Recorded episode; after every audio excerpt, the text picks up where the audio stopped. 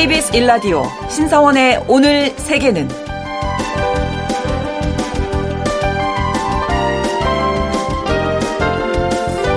안녕하십니까. 아나운서 신성원입니다. 인도네시아에서는 오늘 세계 최대 규모의 대통령 직선 투표가 치러집니다. 유권자만 2억 명이 넘고요. 투표소가 82만여 개에 달하는 어마어마한 규모인데요. 하지만 투표는 오늘 하루 단 6시간 동안만 진행된다고 합니다. 게다가 대통령 선거뿐만 아니라 하원 의원, 지방자치단체장 선거까지 동시에 치러진다고 하니까 세계 최대 규모라는 말이 정말 실감나는데요. 그런데 이 선거를 둘러싼 논란도 있습니다. 대통령 선거가 치러지기도 전에 부정선거를 규탄하는 목소리가 높아지고 있어서인데요. 현직 조코 위도도 대통령이 자신의 아들을 부통령 후보로 내세웠고 아들과 함께하는 대통령 후보를 밀어줬다는 비판이 나오면서 선거 전부터 혼란스러운 상황입니다. 이런 상황에서 인도네시아 유권자들은 어떤 결과를 만들어낼지 그 결과가 기대됩니다. 오늘 아침 전해진 국제사회 뉴스 잠시 후 오늘의 헤드라인 뉴스로 정리해드리고요. 통신원 취재 수첩에서는 오늘 치러지는 인도네시아의 선거 관련 소식 그리고 세계적인 휴양지 발리에서 관광세를 받기 시작한다고 하는데 이 관련 소식도 전해드리겠습니다. 그리고 글로벌 이슈에서는 이스라엘이 공습을 단행한 곳 가자지구의 라파에 대해서 자세히 알아보겠습니다. 2월 14일 수요일 KBS 일라디오 신성원의 오늘 세계는 시작하겠습니다.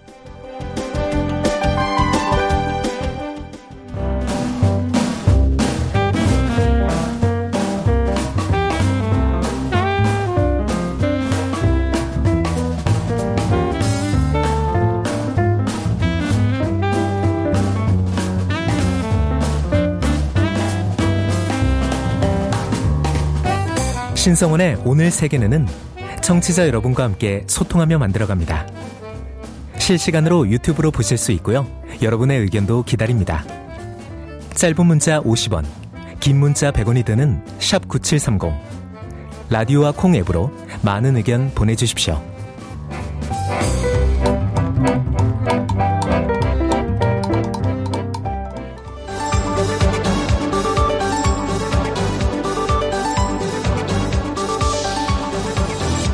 오늘 세계는 헤드라인 뉴스.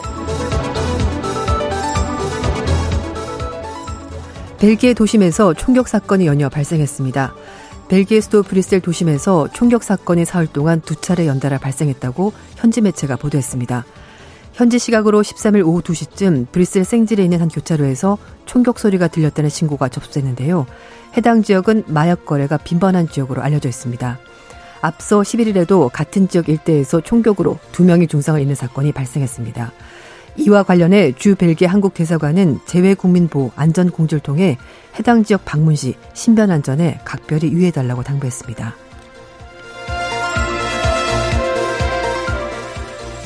조 바이든 미국 대통령이 가자 지구에 대한 6주 휴전안을 제시했습니다. 백악관에서 압둘라 2세 요르단 국왕과 회담한 바이든 대통령은 가자 지구 남부 라파로 대피한 민간인을 보호하기 위해서 이스라엘이 대규모 작전을 진행해서는 안 된다고 주장했습니다. 그러면서 바이든 대통령은 이스라엘과 팔레스타인 무장 정파 하마스 간에 6주간 휴전을 하고 인질을 석방하는 협상이 진행 중이라고 밝혔습니다. 바이든 대통령은 이스라엘을 평생 지지한 사람으로서 두 국가 해법이 장기적으로 이스라엘의 안보를 보장할 수 있는 길이라고 덧붙였습니다. 트럼프 전 대통령이 재임죽 면책 대사 기각 결정에 불복해서 연방 대법원에 재항고했습니다. 트럼프 전 대통령은 재항고장에서 전직 대통령을 기소하면 그에 대한 맞대응으로 다른 전직 대통령을 기소하는 악순환이 벌어질 것이라면서 면책이 보장되지 않으면 우리가 아는 대통령직은 존재하지 않게 된다고 주장했습니다. 트럼프 전 대통령은 2021년 1월 6일 지지자들을 선동해서 의회 대선 선거인단 투표 인증을 무산시키는 혐의로 기소가 되자 재임 중 행위는 면책 대상임을 확인해달라며 법원에, 법원에 신청했습니다. 하지만 워싱턴 연방지법과 그리고 연방 순회 항소법원도 전직 대통령을 항상 법 위에 두라는 주장은 수용할 수 없다면서 기각했습니다. 유럽연합이 농민 휴경 의무를 면제하기로 결정했습니다. 유럽연합 집행위원회는 농민들의 휴경 의무를 한시적으로 면제줄 방안을 확정했다고 밝혔는데요. 집행위의 결정은 최근 유럽 각지에서 번진 농민들의 트랙터 시위를 잠재우기 위한 대응책의 일환입니다. 유럽연합의 농민은 환경보호를 위해서 경작제 4%에서 휴경 의무화 등 요건을 지켜야지 직불금을 받을 수 있었습니다. 그러나 농업계에서는 물가 상승 등으로 생산비가 오른 상황에서 이러한 유럽연합의 규제가 과도하다면서 불만을 토로해왔습니다. 미국에서 민간업체가 개발한 두 번째 달 착륙선이 곧 우주로 발사됩니다. 우주기업인 인투이티브 머신이 자사가 개발한 달 착륙선 IM-1 임무를 위해, 어, 위한 발사 예정 시간대를 오늘 14일 오전 12시 57분으로부터 수일간으로 잡았다고 밝혔습니다. 이 달 착륙선은 플로리다주 케이프 커네럴 발사장에서 스페이스X의 펠컨 9 로켓 실려서 발사될 예정인데요. 성공하면 1972년 12월 아폴로 17호 임무 이후 51년 만에 달에 착륙한 미국 우주선이 됩니다.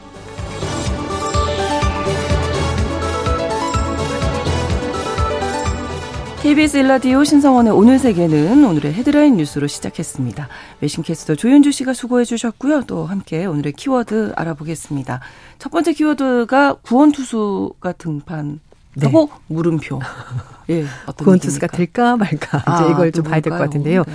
앞에 이제 트럼프 대통령이 네네. 대통령 재임 중한 행위는 면책 대상이라면서 소송을 음. 제기했는데 이게 이제 그 항소법원에서 아니야 라고 이제 그렇죠. 기각을 했고요. 네. 그러자 네. 트럼프 대통령이 다시 한 번 더 연방 대법원에 아. 재항고를 한 겁니다. 네. 음, 뉴욕타임즈는 그 트럼프 전 대통령 변호인단이 2020년 대선 결과 뒤집기 혐의 기소와 관련해서 트럼프 전 대통령의 면책 특권을 주장을 기각한 워싱턴 연방 항소법원의 판결에 대해서 효력 중지 처분도 같이 신청했다고 하는데요.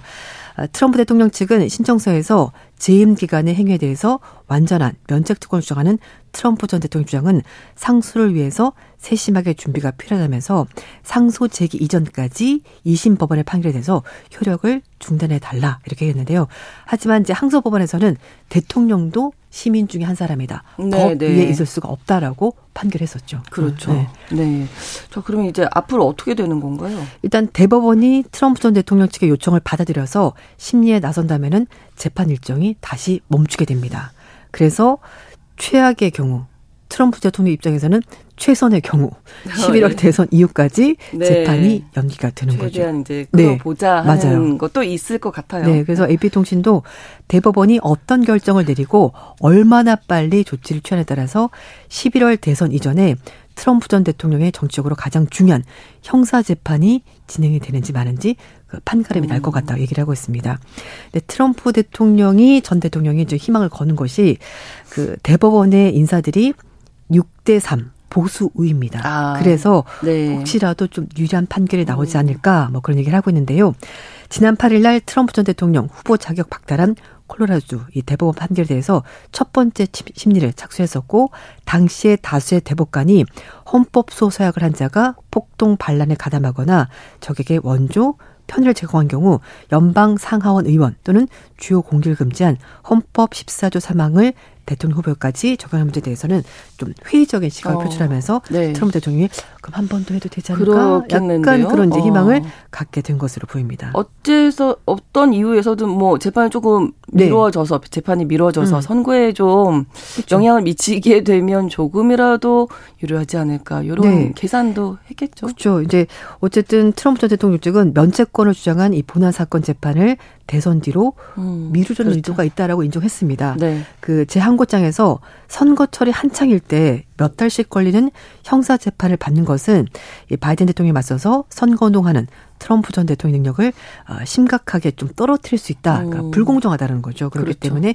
이걸 미뤄야 된다고 얘기를 하는데 이 면책권 주장 수용 여부를 떠나서 재판과 선고가 대선 뒤로 연기되도록 해달라라는 음. 얘기 되는 것이고 그렇죠. 그렇게 되면 어쨌든 어, 본인들의 전략은 재판을 지연시키기 위한 거라고 인정을 한 셈이 되는 거죠. 네, 아무튼 요 문제가 이 사법 리스크가 네. 어떻게 진행될지가 맞아요. 예, 주목됩니다. 음.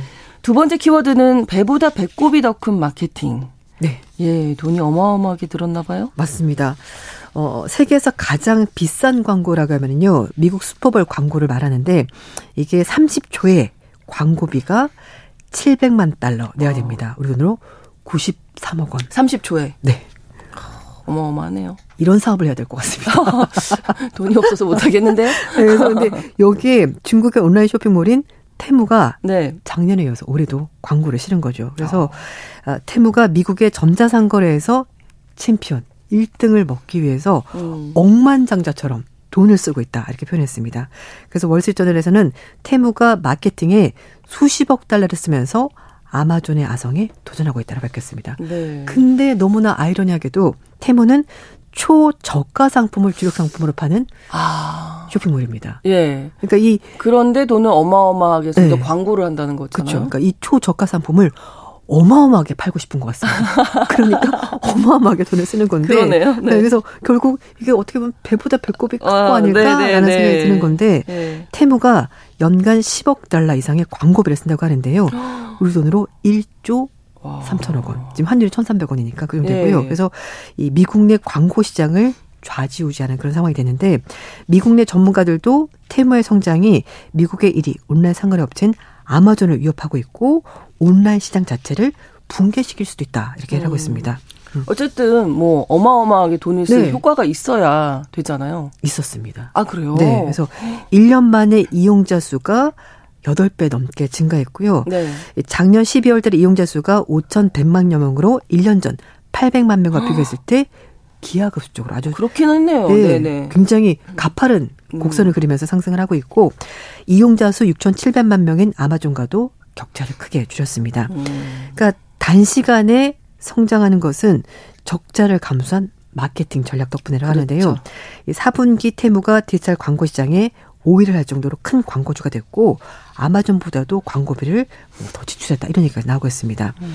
근데 골드만삭스가 뭐 조사한 바에 따르면 테무가 이렇게 마케팅 비용을 많이 지출하면서 네. 주문 한 건 할 때마다 평균 7달러 손해를 보고 있다라는 겁니다. 아, 오히려. 네. 근데 지금은 이렇게 출혈 경쟁을 하더라도 시장을 장악하겠다. 그렇죠. 일단 알리겠다. 네, 맞습니다. 그래서 JP 모건 측은 지금과 같은 속도라면은 테무의 올해 마케팅 비용 30억 달러까지 올라가게 될 거다라고 밝혔습니다. 3조가 넘네요. 네. 그래서 근데 위험 부담이 있죠. 만약에 뭐 세금 정책이 바꾸거나 뭐 규제가 있다라면 또 이게 또 중국 업체니까 미국 네. 정부가 중국 업체에 대해서도 약간 이렇게 좀 경계를 하는 부분이 있거든요. 그렇죠. 그래서 네. 그런 부분이 있다면 또 바뀔 위험도 있고 음. 또 저가 상품을 파는 전략이 미국과 유럽연합에서는 반덤핑이라고 볼 수 있기 아, 때문에 아, 그런 거에 대한 규제도 있을 수가 있다라면서 네. 리스크는 존재한다라고 월스전에 분석했습니다. 이 비용은 다 어디서 났을까? 저는 그게 계속 궁금한데요. 그렇죠. 그러니까 적자를 감수하고서라도 네. 일단은 시장 비용 음, 장악하겠다. 투자를 받았을까? 음. 그것도 궁금해지고요. 맞습니다. 네. 세 번째 키워드는 단 하루도 안 돼. 네. 이렇게 음. 느낌표까지 찍어주셨네요. 네. 나는 거기 있을 사람이 아니야. 뭐 이런 네. 얘기가 되는 건데 어, 교도소가 아니라 VIP 병실에서 수감 생활을 했었고요. 네. 결국 교도소에서 단 하루도 지내지 않고 탁신 친나와 전 태국 총리가 아, 네, 네. 풀려나게 됐습니다. 음. 방콕 포스트 보도에 따르면 태국 법무부가 탁신 전 총리에 대해서 가석방을 승인했다고 하는데요. 네. 교정 당국이 노인과 환자를 대상으로 해서 이번 달에 가석방 대상자 930명 확정을 했는데 여기에 탁신 전 총리가 포함이 됐던 겁니다. 네. 어, 법무부 장관에 따르면 탁신 전 총리의 건강 상태가 좀 매우 좋지가 않고 올해 나이가 74살이라서 70세 이상에 속한다면서 음. 수감 6개월이 되면 자동적으로 이제 풀려나게 될 거다라고 밝혔습니다. 어, 형기의 3분의 1 이상 복용하면은 가석방 대상이 된다고 하는데요. 형량의 3분의 1인 6개월 미만일 경우 최소 6개월은 복용해야 되는데 네. 작년 8월 달에 수감이 됐었고 탁신 전 총리 석방일이 확정이 되지 않았는데 법무부 장관이 17일 또는 18일 가석방 될 수 있다고 말해서 결론적으로는 교도소에 단 음. 하루도 가지 않았고 네. 병실에 수감하다가 결국 풀려나게 되는데요. 사실 탁신 전 총리에 대해서는 어 태국에서도 좀 호불호가 굉장히 네, 갈립니다. 네. 한쪽에서는 네. 너무 좋아하고 한쪽에서는 너무 그렇죠. 싫어하는데 음. 2001년에 총리 오르고 나서 2006년에 쿠데타로 축출됐었고요. 뭐 부패 등 여러 가지 혐의 때문에 기소가 됐고 2008년에 해외로 나갔다가 네. 그렇지만 워낙 정치력이 강하다 보니까 그렇죠. 마쿠에서 영향 행사했고요. 그리고 음. 어, 푸아타이당에 이제 그 세타 타위신 총리가 새로 선출되면서 작년 8월 달에 음 무사히 돌아왔고 어. 결국은 어 이렇게 자신의 세력인 거죠, 네. 이 당이. 음, 수감 생활 하지 않고 아. 무사히 잘 뭐 풀려났다 하고 봐야 될 것 같습니다. 예. 네, 네. 자, 네 번째 키워드입니다. 이런 것도 재활용이 되는군요. 네. 재활용, 어떤 게 음. 재활용이 됐을까요? 혹시 네. 예전 연애 편지 이런 거 갖고 계세요? 지금 큰일 날 소리를 아니에요. 어, 뭘 기억도 안 나요. 어, 네. 그렇죠. 근데 버리기는 좀 찜찜하다는 이걸 그렇죠. 그러니까 어떤 종류든 뭐 친구든 네. 뭐 그렇죠. 뭐 생일 카드, 네, 뭐 카드나 편지 어. 버리기도 그렇고, 그렇고 이거를 뭐 갖고 있자니 태울 때도 없고 지금 그렇죠. 네. 그래서 예전 연인에게 받았던 연애 편지를 친환경 휴지로 만들어주는 프로젝트가 등장했습니다. 괜찮죠. 내가 안 버려도 되고. 아, 들어볼게요, 계속. 네. 괜찮은지 어떤지. 호주 화장지 제조 회사인 Who Gives A Crap 이런 회사가 네. 소셜미디어 통해서 Flush Your Ex라는 프로그램 진행했습니다. flush 이게 flush가 변기물 내리는 맞아요. 거를 flush라고 하잖아요. 맞아요. 그래서 어, 좀 시원하게 보내세요라고 하니 그냥 버리면 찝찝하니까 이거를 아. 연애 편지, 뭐 메모, 뭐 거기 갔던 식당 데이트 영수 뭐 이런 거 있잖아요. 그거를 다 휴지로 재활용해 주는 프로젝트라고 하는데요. 어. 그래서 과거 연인을 물과 함께 흘려보내세요라는 문구와 함께 어, 과거 연인이 말했던 여러 가지 어. 공원 약속 서랍 한쪽에 자리만 차지하고 있지 않습니까? 라고 말하면서 이걸 보내주면 100% 재활용해서 친환경 화장지로 바꿔드립니다. 라고 홍보를 하고 있는데요. 이번. 달 말까지 아, 어, 진행이 된다고 합니다. 네. 특히 이제 원래 작년에 네. 발렌타인데이. 오늘이 발렌타인데이거든요. 네, 맞아요. 그거 기념해서 이 프로젝트를 처음 시작을 했는데 반응이 너무 뜨거웠던 거죠. 그래서 이제 올해도 한 번 더 하게 된 건데 어 디자인도 꽤 예쁘게 독특하게 친환경 소재로 어 화장을 제작해서 판매 수익금 절반은 또 개발 도상국에 화장실 지어주는 곳, 그리고 이제 위생 개선을 위해서 오, 기부하기 때문에 훨씬 더 의미가 있다고 합니다. 그래서 업체 측에서는 전 세계 인구 중에서 40%가 열악한 환경에서 화장실을 쓴다는 걸 알게 됐고, 그래서 회사를 설립했고, 또 그런 취지에서 또 좋은 의미도 있고, 또, 어, 기억도 아름답게 보내버리고, 일석이조 아니냐라고 말하면서 어, 도움도 주고 네. 기억도 잘 버리고 그래서 좋은 것 같다라면서 이런 캠페인을 하고 있다고 합니다. 취지는 너무 알겠는데 네.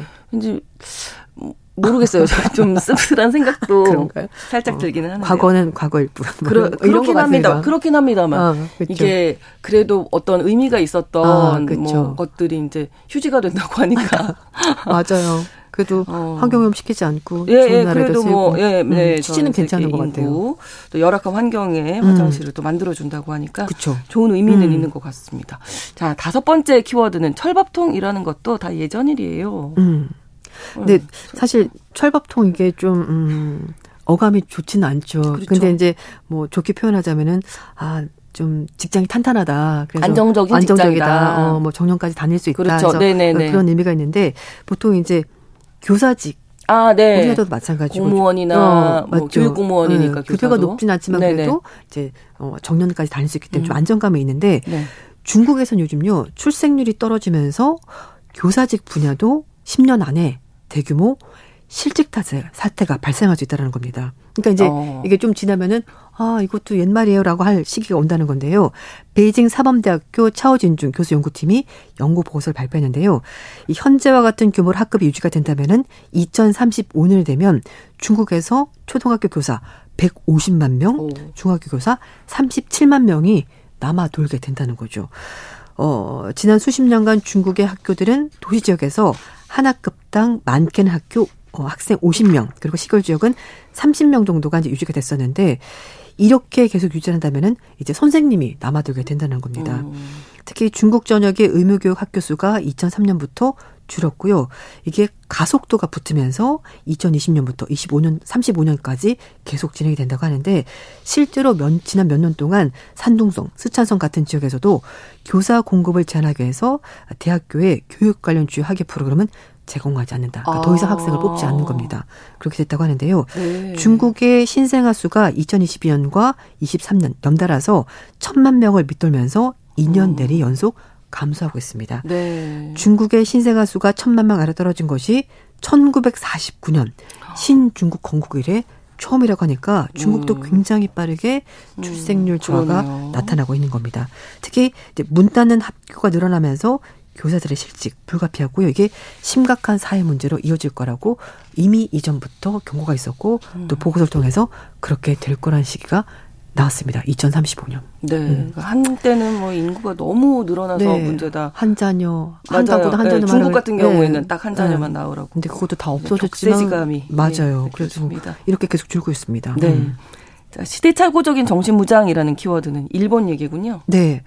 일본에서 요즘 취업 굉장히 잘 된다고 하는데 아, 어쨌든 사원 연수를 진행하는데 이게 좀 시대착오적이다라는 비판을 받고 있는데 왜냐하면은 무슨 40km 야간 행군 뭐 무인도 가서 살아남기 뭐 이런 걸 군대 갔나요? 그러니까요. 이런 걸 시킨다고요. 그래서 오. 어. 스트레스가 많은 지금 시대에 이렇게 강한 정신력을 얻기 위해서 뭘 해야 할까라는 고민에서 일본의 기업들이 아주 강도 높은 음. 사원 연수 프로그램을 진행하고 있다라는 겁니다. 네. 그한 식품 회사가요. 코로나19 이전까지 무인도 서바이벌 연수를 실시했다고 하는데 문명 사회와 단절된 자연 속에서 생활하면서 자생력을 기를 수 있다. 뭐 이런 취지라고 합니다. 그리고 글로벌 인터테인먼트 한 기업은 신입사원을 대상으로 해서 교육을 진행하고 있는데 어 많은 사람들 시선을 이겨내고 어 이제 좀 자신의 틀을 깨는 그런 음. 경험을 해야 된다면서 연수 프로그램 진행을 하고 있다고 하는데 좀 너무 음. 지옥 훈련 아닌가 그렇게 말할 네네. 정도로 좀 강도가 굉장히 세다고 합니다. 네. 음. 그래서 뭐 들어갈 때는 음. 스마트폰 쓸 수 없고 TV, 진짜 군대네요. 라디오 아무것도 인터넷. 아 요즘은 군대도 어 맞아요. 부모니까 예, 통화할 쓸수 있다고요. 우리나라 음. 같은 경우에는. 그래서 또 뭐 어떤 네. 프로그램은 아침 5시 30분 일어나가지고 5시 30분 네, 큰 소리로 연설하고 나서 청소해야 되는데 이거는 소극적인 자세를 없애기 위해서 아. 필요하다고 합니다. 그래서 노래도 불러야 되고 뭐 방대한 양의 과제도 다 해야, 해야 된다고 하는데요. 말씀인 것처럼 어 입수하고 나서 7일차쯤에는 40km 아. 야간 행군한다고 하는데요. 어, 한개 몰렸을 때 어떻게 대처할지를 보기 위해서 이 프로그램이 여기에 들어가 있다고 합니다. 뭐 어느 정도는 어떤 아. 이것도 어떤 취지인지는 알겠어요. 그쵸. 정신력을 강화해야 된다. 네. 사회생활을 하다 보면 맞아요. 여러 가지 난관도 있고 내가 생각하지 못한 뭐 음, 그렇죠. 어려움이 있긴 하지만 예, 예. 그래도 굳이 이렇게까지 해야 되냐라고 이제 그런 질문이 나왔더니 이 프로그램 만든 홍보 담당자는 꽤 많은 기업들이 네. 문의를 하고 있다고 하는데요. 이 프로그램이 음. 수강료가 325만 원 정도 되는데 지금까지 30만 명 정도가 수강 수강을 했다고 하는데요. 네. 그뭐 약간 부트캠프 같은 그런 느낌인 거죠. 음, 그렇습니다. 오늘의 헤드라인 뉴스 키워드 외신캐스터 조윤주 씨와 함께했습니다. 고맙습니다. 네, 감사합니다. KBS 라디오 신성원의 오늘 세계는 1부 마무리하고 11시 30분 해당 지역 방송 보내드리겠습니다. Extreme의 More Than Words 짧게 듣겠습니다.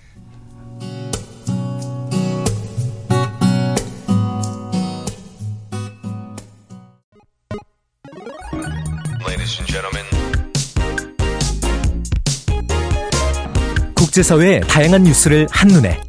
KBS 1라디오. 신성원의 오늘 세계는 세계를 바로 보는 최소한의 투자입니다.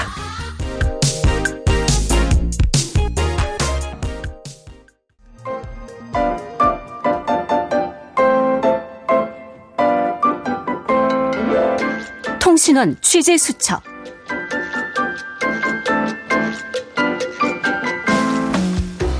통신원 취재 수첩 오늘은 인도네시아 자카르타 한상재 통신원 연결해 보겠습니다. 안녕하세요. 예, 안녕하세요. 자카르타 한상재입니다. 네, 인도네시아 오늘 정말 중요한 날이죠. 대선, 총선, 지방의회 선거가 한꺼번에 있는데 지금 잘 진행되고 있습니까? 예, 그렇습니다. 아침에 비가 와서 선거에 참가하는 사람들이 어, 상당히 줄어들까 걱정했는데 네. 지금은 또 비가 그쳤습니다. 그렇군요. 인도네시아 올 대선은요 2억이 넘는 유권자들이 총선 그리고 지방의회 그 의원까지 한꺼번에 뽑는 그런 선거를 치르고 있는 중인데요. 네. 세 명의 대통령 후보와 세 명의 부통령 후보의 TV 토론이나 전국 순회 선거 집회에 관한 뉴스만 전해지고 있기 때문에 국회나 지방의회 의원들 선거는 국민들의 관심 밖으로 음. 밀려나 있는 것 같습니다. 네. 이런 가운데 75일간의 대선 기간은 일주일 전에 끝나고요.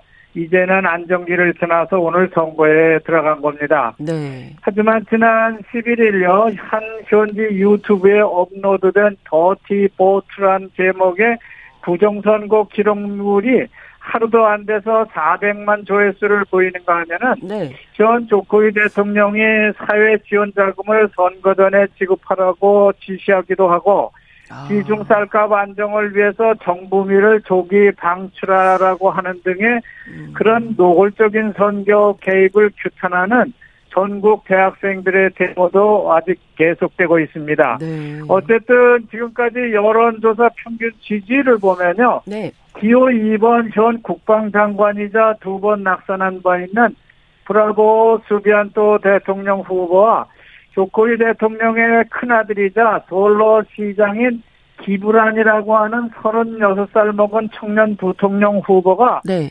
45% 내외의 지를 받아서 1위를 달리고 음, 있습니다. 그렇군요. 하지만 어떤 친정부 조사기관은요, 네. 52%까지 어. 나오는 것으로 이렇게 발표하고도 있습니다. 그렇군요. 그러면 2위는 누군가요?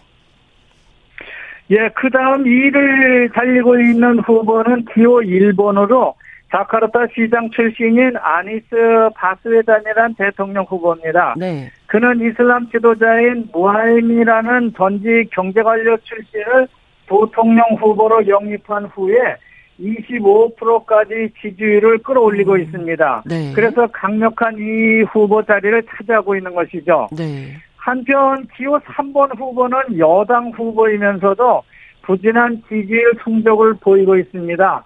그는 중부자바 출, 어, 주지사 출신인 간다르 프로보란 대통령 후보인데요. 네. 현 정치안보 조정 장관인 마푸드라고 하는 전 헌법재판소장을 부통 후보로 내세우긴 했지만은 20%대를 넘지 못하는 지지율에 머물고 있습니다. 네. 그런데 이 선거가 1차 투표에서 결론이 나지 않을 가능성이 높다면서요?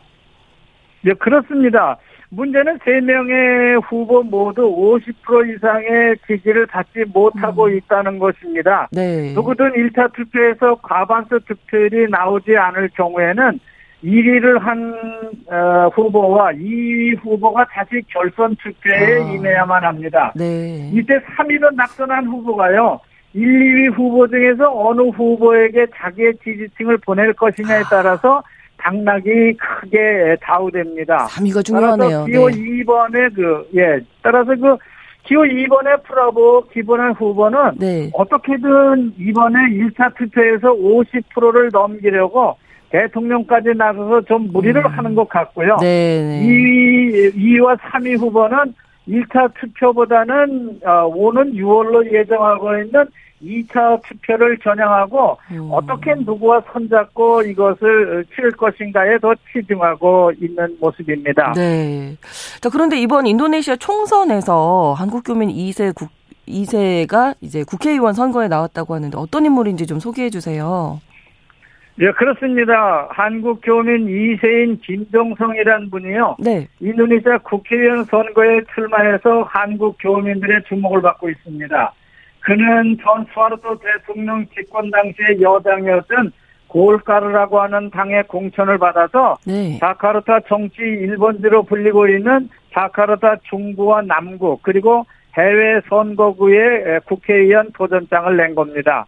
그야말로 외국인 최초의 국회의원 오. 도전입니다. 그러네요. 그는 1964년생인데요. 네. 92년도에 인도네시아로 이주해서 국립 인도네시아 대학교 법과대학에서 소송법을 공부했고 현재는 법무법인 대표의 변호사를 하고 있습니다. 그리고 주 인도네시아 한국 대사관, 인도네시아 한인회 그리고 한인 상공회의소의 고문 변호사라도 어, 서비스를 하고 있습니다. 네. 한국 교민 1세대가 인도네시아에서 국회의원이 된다는 것은 결코 쉬운 일은 아닙니다. 음. 특히 자카르타 제2 지역구에는 지금 현재 에, 현역 국회의원 4명이나 버티고 있는 데다가 네. 이번 총선에 입후보한 후보만 100여, 명, 100여 명이 넘습니다. 아, 그래요. 따라서 이분이 당선권에 들기는 매우 어려운 실정입니다. 음. 그러나 그는 한인 동포들의 적극적인 지지를 믿고 이번에 과감하게 도전장을 낸 것이라고 말하고 있습니다. 네. 자, 또 소식이 하나 더 있는데, 뭐, 우리나라에서도 많이 찾게 되는 세계적인 휴양지죠. 인도네시아 발리에서 오늘부터 외국인 관광객들에게 관광세를 부과하는군요. 네, 그렇습니다.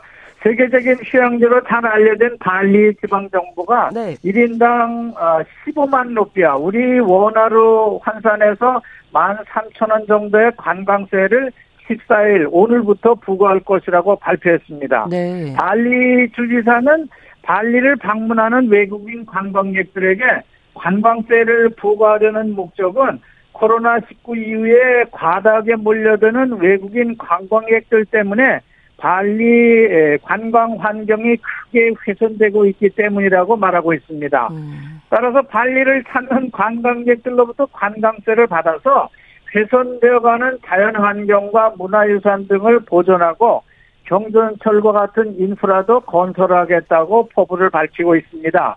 이제 발리를 찾는 외국인 관광객들은 인천에서 직접 발리 공항에 내리든가 자카르타를 거쳐서 국내선으로 갈아타고 발리로 가든가 네. 동일하게 지방세 납부 규정에 따라서 성인이든 어린이든 모두 같은 관광세를 납부해야만 합니다.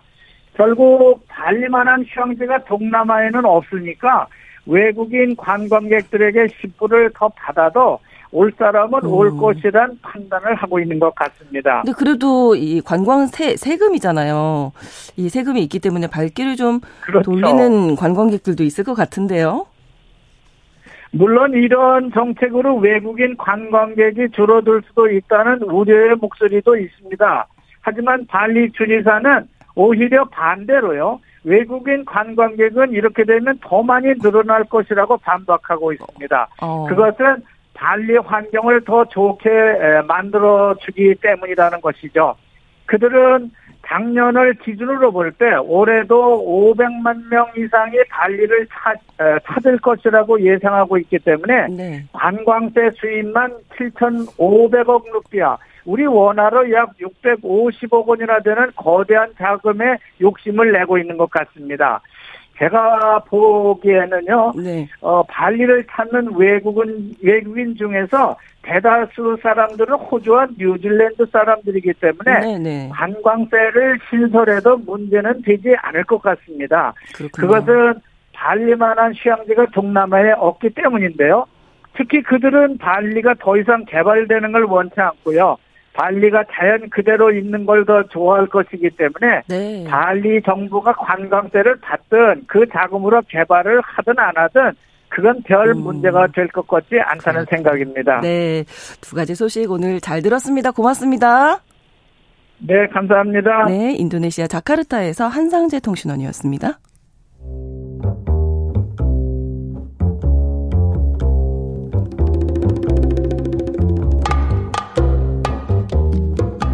세계를 알면 우리가 보입니다.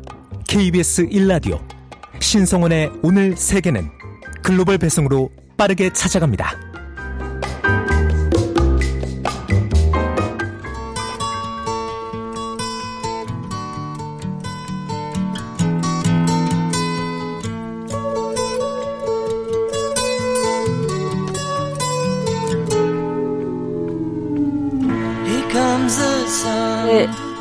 수요일의 글로벌 이슈 오늘은 이 구정은의 수상한 GPS로 함께하겠습니다. 넓은 이 지구촌의 한 장소를 중심으로 우리가 주목해야 할 이야기 전해드리는 시간인데요. 구정은 국제전문기자와 오늘도 함께하겠습니다. 어서 오세요. 안녕하세요. 네. 이스라엘과 하마스 전쟁 지금 계속되고 있기 때문에 가자 지구 상황이 아주 심각하잖아요. 네. 그 중에서 오늘 라파 지역을 골라오셨는데 이쪽이 최근에 이스라엘이 공격한 그 지역이죠. 네, 맞습니다. 네. 이 12일에 가자 지구의 라파를 공격을 했는데 네. 여기가 팔레스타인 난민들이 몰려 있는 곳이에요. 음. 그 이스라엘과의 전쟁 속에서도 그나마 남아 있던 난민들의 피신처였는데 네. 여기를 지상에서 그리고 음. 또 해상, 그러니까 지중해 쪽에서 공습을 퍼버서 뭐 이날 하루에만 그 가자 주민 70명 가까이가 목숨을 아. 잃었다 이렇게 가자 쪽에서 밝혔고요. 네. 이스라엘은 팔레스타인 무장 조직 하마스가 붙잡고 있던 인질 두 명을 구출했다고 발표를 했는데, 네. 근데 뭐 인질 구출이 명분이라고 하더라도 민간인들이 몰려 있는 지역을. 예 그렇게 네. 공습한 것은 어떤 명분도 사실 통하지 않는 전쟁 범죄라고 봐야 될 것 같습니다. 그렇습니다. 이 라파가 어떤 곳인지 먼저 좀 설명해 주실까요? 가자 지구가 이제 이스라엘의 남쪽 끝 부분에 있잖아요. 이스라엘과 접경해서 이 라파는 그 중에서도 가자 지구와 이제 남쪽 끝 이집트하고 접경하고 있는 지역이에요. 근데 역사가 굉장히 깁니다. 네. 제가 찾아본 자료를 찾아보니까 이 네. 라파라는 이름이 고대 이집트 제국 수천 년 전에 그다음에 중동에 있었던 고대 아시리아 제국 시절부터 이 지역에 아. 지명이 나오더라고요. 네. 그러면서 뭐 이름은 라피히, 라피후, 라피아, 라프 음. 등등 변형은 있었는데 네. 그리스 제국, 로마 제국, 그다음에 아랍 칼리프 제국까지 계속 이렇게 거쳐왔던 그런 도시예요. 네. 여기가 워낙에 그 문명 여러 문명들이 겹쳐져 있던 곳이어서 여러 제국들의 이름이 등장하는데 그 긴 세월 동안 그래도 같은 이름으로 이렇게 유지되어 왔던 그런 유서 깊은 곳이더라고요. 그렇군요. 이집트와 팔레스타인이 이렇게 양쪽으로 나뉘어 있는 지역이라고 하던데요. 이 가자 지역이 위치한 그 가까이 있는 데가 이집트의 지금은 시나이 반도인데 한국에서도 뭐 성출례 이런 걸로 여행들 많이 가시는 그렇죠. 네.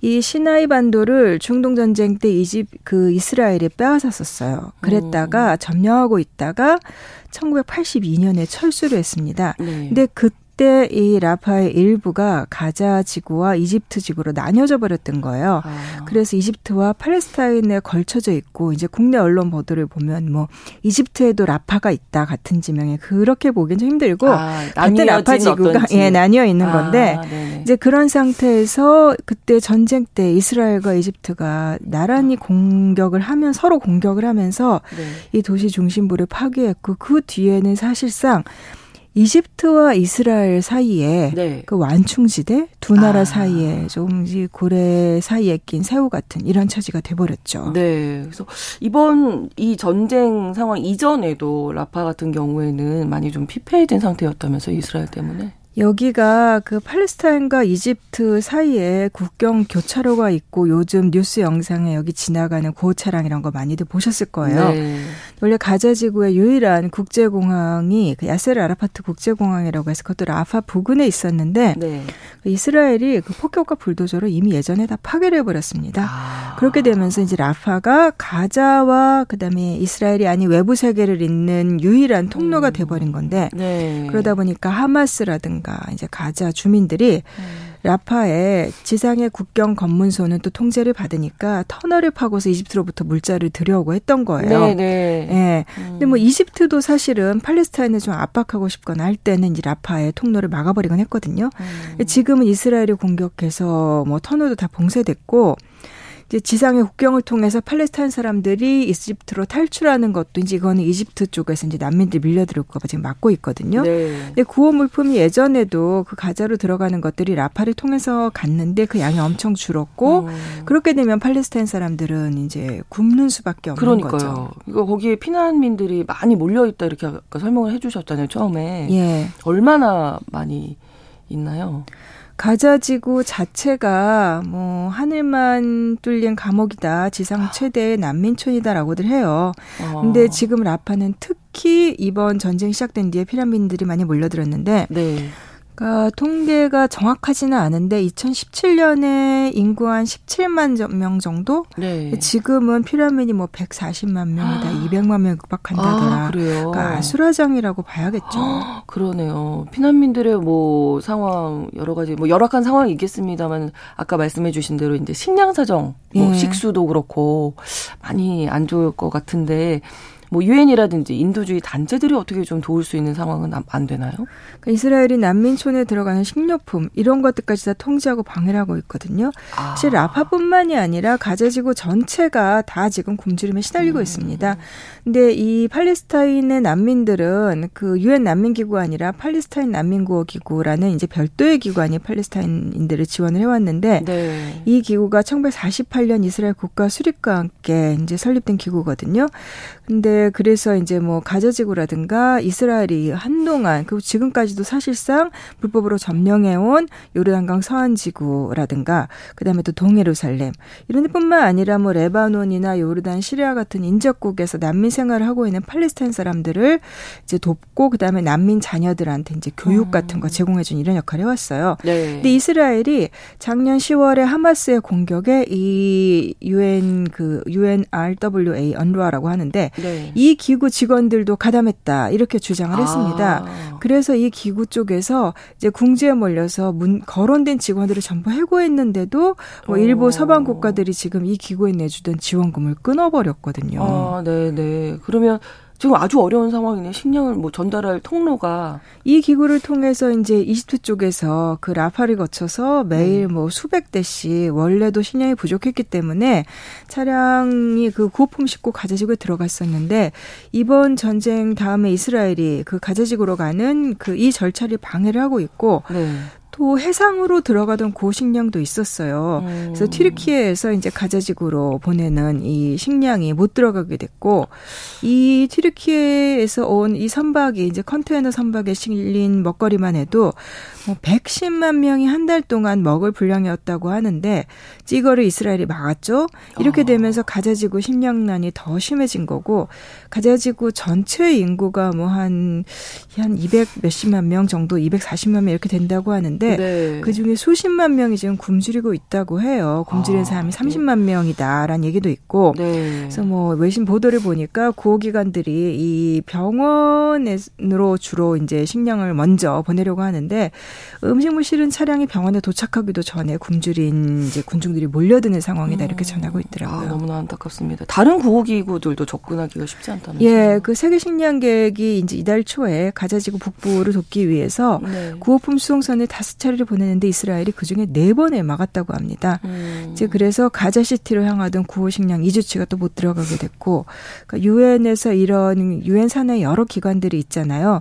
이 기관들이 이제 이런 비상 사태가 생겼을 때 이제 재난 지원하거나 이럴 때 그 업무를 이제 혼동되면 안 되니까 조정하는 유엔 인도주의 업무 조정국이 있어요. 네. 여기서 발표한 걸 보니까 10월부터 12월까지 사이에는 이제 구호품 한14% 정도가 이스라엘 때문에 전달이 안 됐는데 네. 1월에는 절반이 넘는 구호품을 전달할 수가 없었다는 거예요. 거부를 당했다는 거죠. 음. 또 가자 지구에 이제 병원들로 연료를 일단 공급을 해줘야 전기라도 들어올 거 아니에요. 그렇죠. 근데 이스라엘군이 그것까지도 이제 방해하고 있다라고 이 유엔 기구 쪽에서 밝혔습니다. 아, 식량이나 뭐 집이나 병원도 마찬가지고 기본적인 우리 사람이 이제 살아가기 예. 위해서는 정말 필요한 것들인데 팔레스타인 일부 주민들이 먹을 것이 없어서 길가에서 풀을 뜯어서 먹고 있다. 뭐 이런 보도도 어, 진짜. 믿어지지 않는 이게 일인데 21세기인데요, 이거는, 지금. 예, 네. 이거는 이스라엘 언론에서 제가 본 거예요. 이스라엘 아. 언론의 하르츠에서 실린 거기 실린 기사인데 네. 거기서 이제 자선 단체 인용한 거 인용해서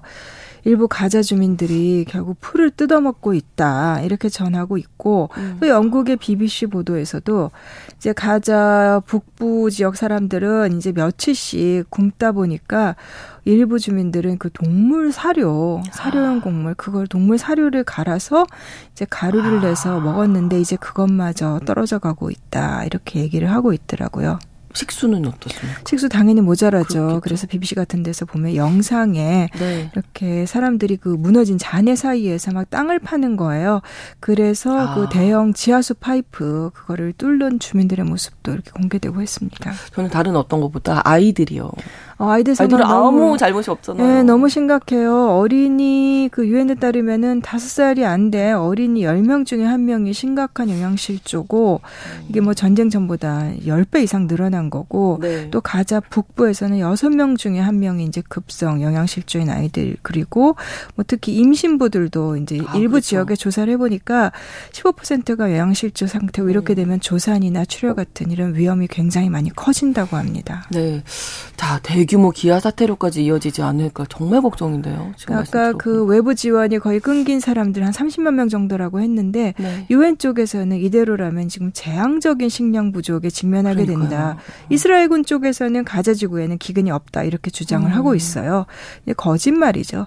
근데 이제 이 그래서 이렇게 이스라엘군이 주장하는 것 자체가 이것이 이제 국제법 위반이다 이런 얘기도 나오는데 네. 또 농지가 많이 파괴된 거 이제 장기적으로 가자 주민들한테 큰 피해를 줄 거예요.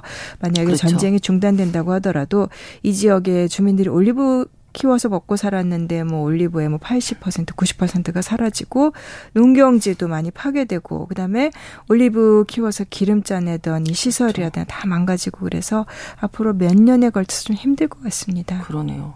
근데 인도적인 지원까지 이렇게 막는 거 국제법 위반 아닙니까? 국제법 위반이죠. 그렇죠. 이미 국제법원에 제소가 됐죠. 네.